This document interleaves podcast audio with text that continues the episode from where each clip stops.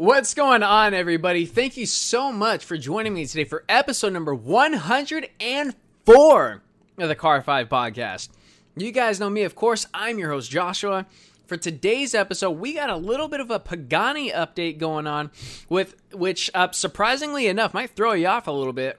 We're going to be talking about hybrids, electric vehicles, and SUVs. And yes, this is coming from Pagani.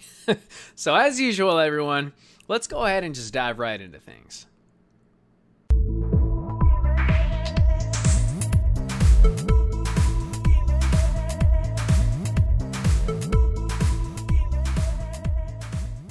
So, ladies and gentlemen, my fellow friends and car enthusiasts, Pagani has been a little bit busy. Earlier this year, they unveiled the Huayra BC Roadster, and this just in not too long ago. This is just, it's so weird to say the word Pagani and hybrids and electric vehicles and SUVs in the same sentence, but it's true. That's what we're talking about on this episode. And that's the update we're going to dive into today because I actually have some information here that was a public statement that came from Mr. Horacio Pagani in regards to hybrids and electric vehicles. And he says in Italian, of course, translated into English, there have been no existing or prospective customers asking for a full electric car. No dealer is asking for it, but we believe in it. So, to pause real quick, this is a company that is full of art and science and passion and the beautification of the sound of a twin turboed 6 liter AMG V12 engine talking about how they believe in electric and hybrid vehicles. Let's continue.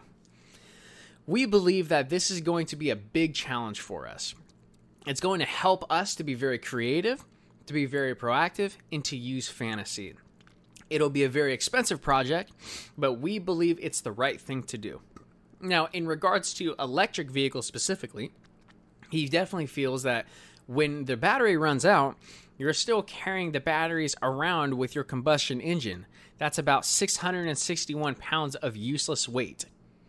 Well, that's that is to take into consideration. There are some benefits, you know, I shouldn't say there are. There is a huge ton of benefits to having an electric motor and batteries to basically create what's known as a hybrid, but that's just one perspective. And so this is kind of you know, there's a little bit of a mixture going on. I feel how there is a lot of interest in hybrids and electric vehicles from Pagani, but there's still some, I guess we'll say, some engineering that has to be thought of because if we know anything about Pagani, they are masters in a couple different things, and that is styling.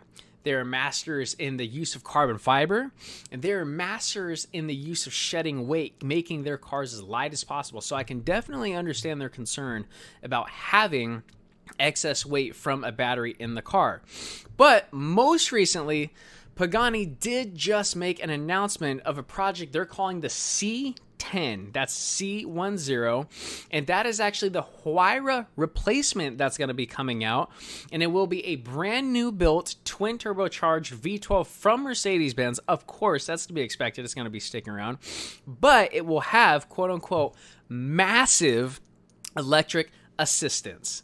So, set to be unveiled somewhere between 2022 and 2024. The C10 is 100% confirmed that it will feature some form of hybrid assistance, electric assistance. There's going to be electricity going on and a battery in the car, an electric motor in the car.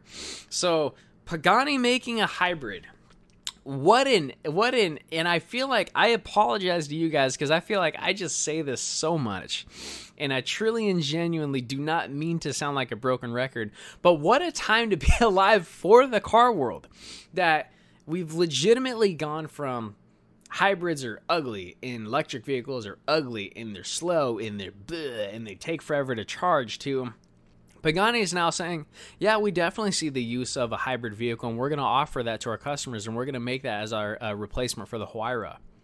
Yeah, what a change! what a change we've been coming to. Now, that's just the first part of this episode. Now we got to get to the second part, talking about the SUV. And again, Mr. Horacio Pagani does have remarks to that as well. And he's saying if I had to come up with a Pagani SUV, it would need to have a price tag of 3 million or above to be in line with our current strategy. We don't know if there is any market for such a product like this, but there could not be any compromise. If there is a Pagani badge on a vehicle, it must be the highest of quality, but it is something that has been discussed a number of times with collectors. So, I have two thoughts about that. One of them being I totally back what he's saying in terms of if he's going to put his badge on something, it's going to stay the same quality. It's going to stay the same and bear that same mark and the standards that everybody has.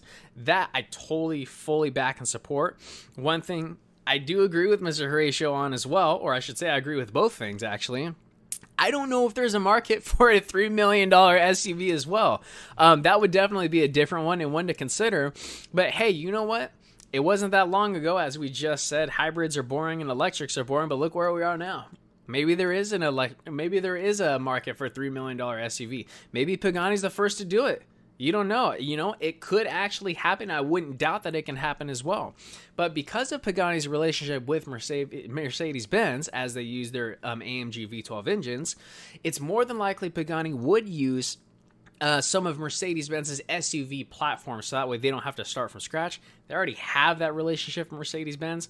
They've got a massive bin they can probably pull a chassis from or a body style from Mercedes Benz and modify it to their own specifications to create an SUV they would prefer, which having Mercedes Benz as a partner um, is probably not the worst thing in the world. It's probably one of the best partnerships you can have if you are a car company.